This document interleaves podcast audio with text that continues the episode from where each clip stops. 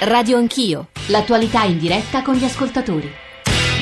Sono le 9.33 e devo dire che tra i nostri ascoltatori, buongiorno di nuovo da Radio Anch'io, Giorgio Zanchini al microfono, stiamo parlando, l'avrete capito, di vitalizi, è un tema che eh, divide trasversalmente, anche generazionalmente, io ho provato a dire all'inizio della trasmissione, eh, e devo dire suscita anche una certa... Per, mh, più che perplessità, eh, io direi scetticismo da parte di chi ci sta ascoltando, eh, che sostiene in sostanza che al Senato eh, questa eh, riforma non passerà e poi gli ascoltatori citano casi individuali che vi vorrei leggere. Sono Alessandro Starnini, consigliere regionale toscana dal 2000 al 2010, ho 61 anni. Finito il mandato, il mio datore di lavoro mi ha licenziato per via della crisi. Ho preso la partita IVA, ma a 62 anni è dura. Ora, con la legge da 2000 euro, avrò, con la nuova legge, se venisse approvata, avrò 1000 euro e nessun altro reddito. Eh, dovete colpire i super vitalizi, non le questioni, non le, eh, diciamo, casi individuali come il mio. Poi c'era un altro tema di un, di un singolo ascoltatore che a 55 anni vorrebbe fare politica, eh, ma mi sembra che abbia un negozio, se lui venisse eletto, poi quando torna non avrebbe una lira e senza, e senza il vitalizio, e se senza vitalizio io non saprei assolutamente come campare perché nel frattempo avrei perso il lavoro. E poi il grande tema dell'eguaglianza, dell'equità, ma insomma sono questioni che dobbiamo trattare soprattutto in via pratica e non soltanto, non soltanto diciamo con principi teorici. Lo dico perché ci sta ascoltando non dico uno dei grandi difensori dell'assetto attuale, però colui che rivendica la nobiltà della politica, della vita politica e quindi in qualche modo anche fra mille virgolette dei privilegi che la vita politica eh, concederebbe a chi la fa. Ugo Sposetti, buongiorno e benvenuto. Buongiorno a lei. Buongiorno, lei è stato anche tesoriere, è stato anche sì, tesoriere sì, sono ancora, sono ancora eh. per chiudere quelle vicende, sì. Allora, eh, Sposetti, ci sta ascoltando uno dei grandi eh, catoni, dei grandi critici degli assetti attuali e degli sprechi e dei costi della politica, cioè il direttore del TG4 Mario Giordano, che saluto. Giordano, benvenuto, buongiorno. Buongiorno, buongiorno a tutti. Eh, Sposetti, Buongiorno, perché, Giordano, ecco. Sposetti, è interessante per gli ascoltatori capire, e so che lei stamane ha una parte difficile, eh, perché lei continua a difendere l'assetto attuale e la nobiltà del fare politica, anche di avere quelli che qualcuno definisce i privilegi della politica. Sposetti. Ah, guardi, a me dispiace che eh, la, la discussione sia arrivata all'opinione pubblica eh, come eh, un castigo di Dio contro chi ha fatto attività politica o è stato eletto. Questo a me dispiace molto, perché si può discutere del merito, è legittimo. Intanto bisogna dare un'informazione all'opinione pubblica che i vitalizi dal 2012 non ci sono più. Per i parlamentari in carica, giusto? Beh, Eh. Eh, certo, si fa la norma da... da- Sì, da- sì, sì, sì. Eh, ma- di base. no, perché la, la riforma riguarda il passato e quello... Sì, ma eh, intanto però bisogna dire, perché ho letto eh, giornali e anche eh, eh, trasmissioni televisive Sì. stanotte stamattina, via i vitalizi. Eh, eh, no, i vitalizi non ci sono più dal 2012, bisogna dare un'informazione corretta. La classe dirigente non è solo l'eletto in Parlamento, usurpatore di chissà e dotato di chissà quali privilegi, bisogna dare l'informazione corretta. La seconda cosa che io metto in evidenza è perché bisogna colpire il Parlamento. lei usa questa colpire- espressione colpire il Parlamento? Ma certo, perché, perché il gruppo dirigente ristretto del Partito Democratico e in primis il suo segretario, partito al quale io continuo a essere iscritto, e Sì. sono dentro e faccio la battaglia dentro, e anche la sinistra, fanno lo stesso ragionamento di colui che ha detto apriremo il Parlamento come una Eh, scatola di tonno. Sì, Eh, questo è il punto. Questo è il punto. Io, io dico che tutti dobbiamo difendere il Parlamento perché senza il Parlamento, senza la democrazia, no- no- noi non so dove andremo a finire. Sì, però posso fare l'obiezione di nuovo Sì, con il mio ma ruolo di certo. avvocato del diavolo, Sposetti, e poi Ma sentiamo certo. ovviamente Ma Mario. deve fare le- No, sentiamo il mio compito di giornalista del servizio pubblico, nonostante Eh, certo. gli improperi che mi sono preso da Gasparri. mi- Però spero, Sposetti, eh, si No, fermi un no, secondo. io eh. non sono uno che offende eh, chi fa il suo mestiere. Sposetti, no, le volevo fare l'obiezione. Eh, il suo discorso è giusto, nobile, tra l'altro il Foglio ieri pubblicava un discorso che fece Nil Degliotti a difesa del Parlamento, ma anche quello che è stato detto ieri. Alla Camera ci sono delle parole eh, ragionevoli e condivisibili, però questo in realtà riguarda il passato, cioè Sposetti, noi abbiamo scoperto, anche sentendo stamattina una scheda che ricostruiva un po', ci sono vedove che prendono delle pensioni di reversibilità corpose di parlamentari che sono stati in Parlamento pochissimo e magari 30 anni fa, Ma capito? Queste sono le storture che eh, nella cosiddetta autodichia eh. chi dirige le due assemblee dovrebbe risolvere senza fare clamore. Mm. Guardi che io ho sotto mano una sentenza della Corte Costituzionale, la 24 del 68 sì. Presidente Sandulli, relatore Bonifacio. Il problema qual era? La regione siciliana aveva equiparato il regime fiscale del trattamento degli eletti all'Assemblea regionale, l'aveva equiparato a quella del Parlamento. Lei la può recuperare e anche Giordano sì. la possono recuperare. Ora, in questa... Eh, eh, si dia il caso che c'era anche Costantino Mortali, sì, grandissimo Branca, giurista. Mm a grandissimo, cioè, quelli che hanno scritto la Costituzione, mortati, quindi io vi cito solo questo giovane ragazzo del 68, no? faccio così, faccio un po' lo spiritoso. Sì, sì. Ma che cosa dice? Al Parlamento nazionale deve essere riconosciuta una posizione costituzionale del tutto peculiare, in ragione della quale le norme che si riferiscono ad esso o ai suoi membri sono da qualificare come diritto singolare. È quello che dice Nir Degliotti nell'82 a Londra, che il foglio eh, ha riportato. Ora, il punto sta qui, ma non si rende conto che noi abbiamo votato tutto. Allora parlo per me. Sì. Io ho votato in questi eh, due anni eh. di, che abbiamo affrontato eh. le riforme costituzionali, ho votato tutto anche quando non ero d'accordo. Eh. Poi la riforma costituzionale l'ha presa in mano il, l'allora eh, Presidente del Consiglio. Eh. Noi gli abbiamo dato uno strumento che rivoluzionava, eh. così detto, insomma, il sistema, sì, Italia, sì. eccetera. Cosa. Poi lui l'ha presa in mano e ha condotto una campagna, lui e qualcuno dei suoi, sì. ha condotto una campagna su che cosa? Via i senatori, risparmio della politica.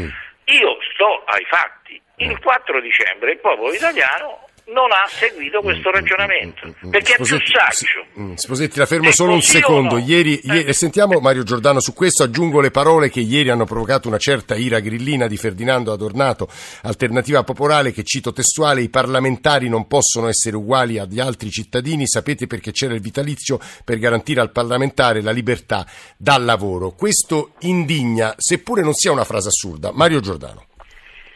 No, eh, per, perché il vitalizio, eh, che il Parlamento debba avere delle prerogative è chiaro, che il vitalizio è una prerogativa assolutamente inaccettabile. Eh, citavi prima la vedova, io nel mio libro eh, Vampiri racconto addirittura una, di una vedova in Sicilia che prende il vitalizio per uno che non è mai entrato neanche, ne fatto neanche un giorno. Quindi, e, e, non è un caso singolo, c'è una serie di casi, abbiamo citato tante volte in questi giorni, quelli che sono stati una settimana, Angelo Pessana, Pietro Craveri, che sono stati una settimana in Parlamento da anni prendono vitalizio. Quindi eh, un conto è dire che il Parlamento deve avere delle prerogative, un conto è far discendere che siccome i parlamentari devono avere prerogative che nessuno mette in discussione, si difende un istituto che per sé è indifendibile.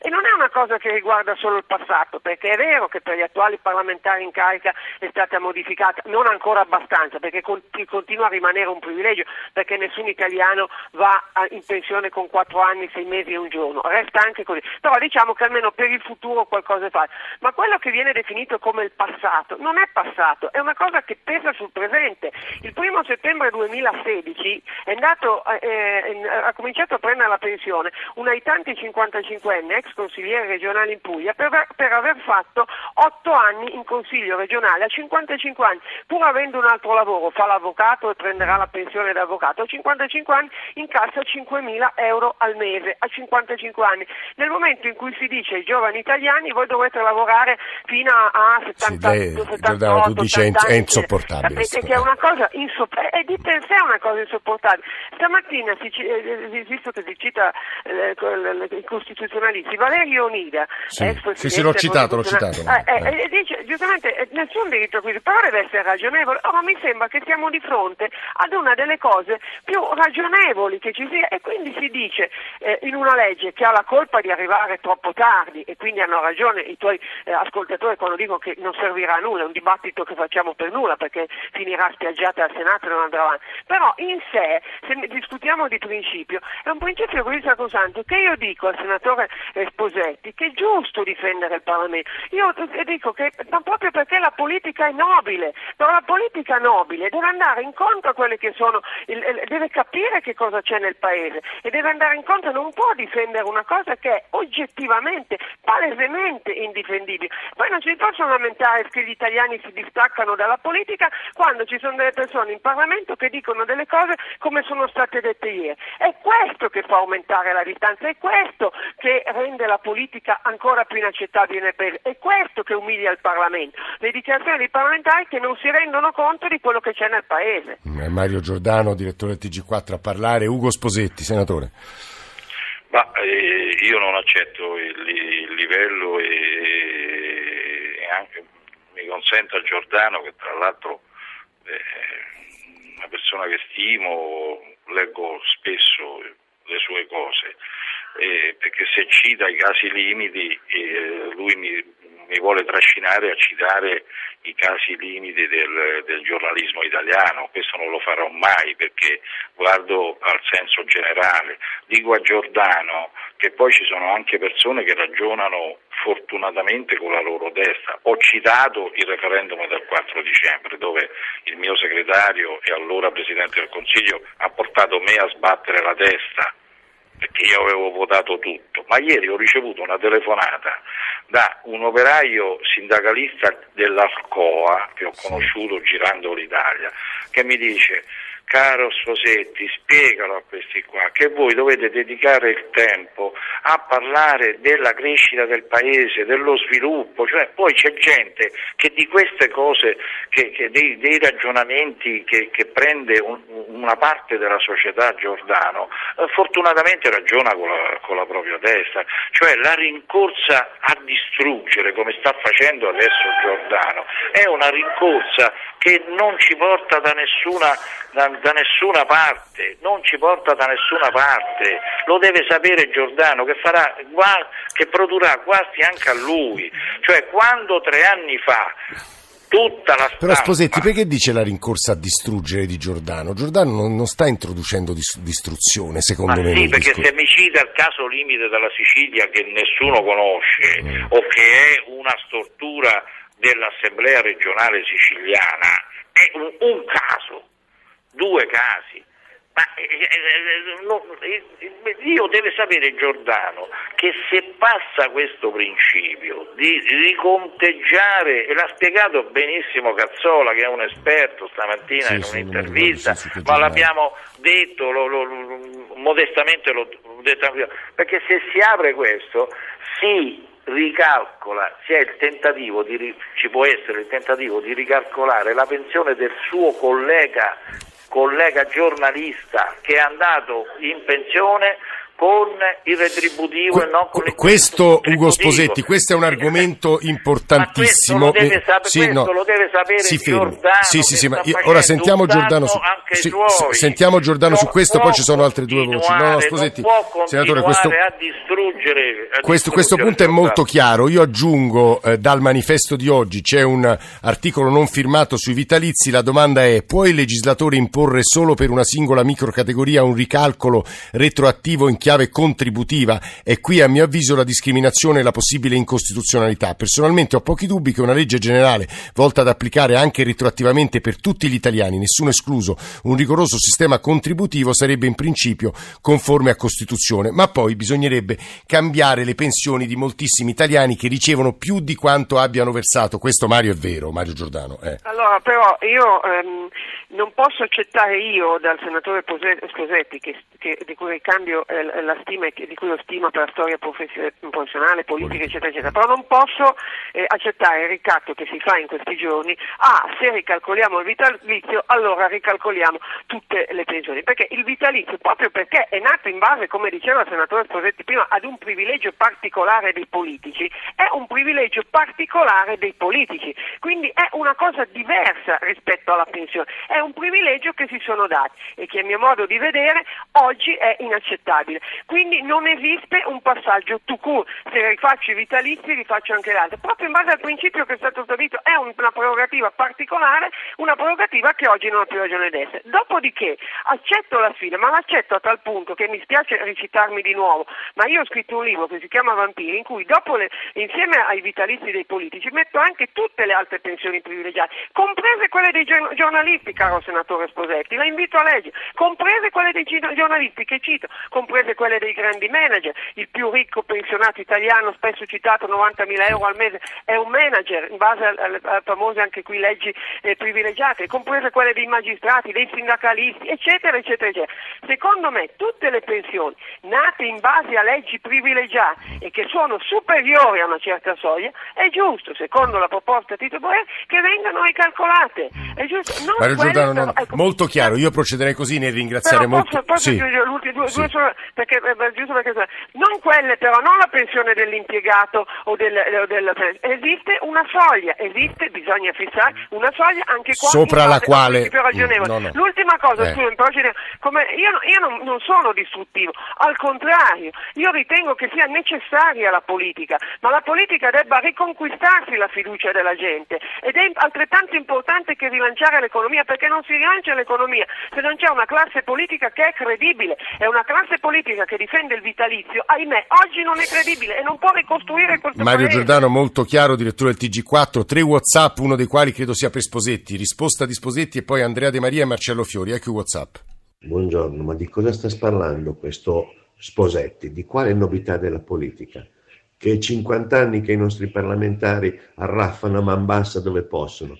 Perché i- quelli degli altri paesi d'Europa che guadagnano la metà dei nostri non fanno il loro lavoro per bene?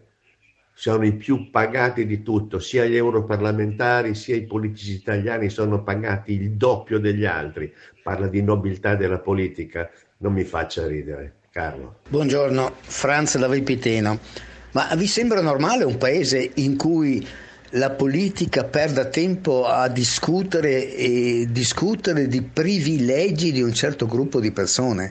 Non si tratta di diritti acquisiti, sono privilegi. Buongiorno, sono Giuseppe da Torino. Sono un pensionato. Volevo soltanto dire che anch'io avevo il mio diritto acquisito della rivalutazione della pensione, quella famosa legge della che avevano la consulta. Comunque poi Renzi alla fine si diede la mancia, quindi non capisco dove sta il problema dei diritti acquisiti quando si, si ha la volontà di toglierli, si tolgono e basta. Grazie, buongiorno. 9.51, senatore Sposetti, questa è proprio la sua preoccupazione, che poi passi il messaggio che viene rappresentato dagli ascoltatori, senatore? Eh, certo, è così. eh.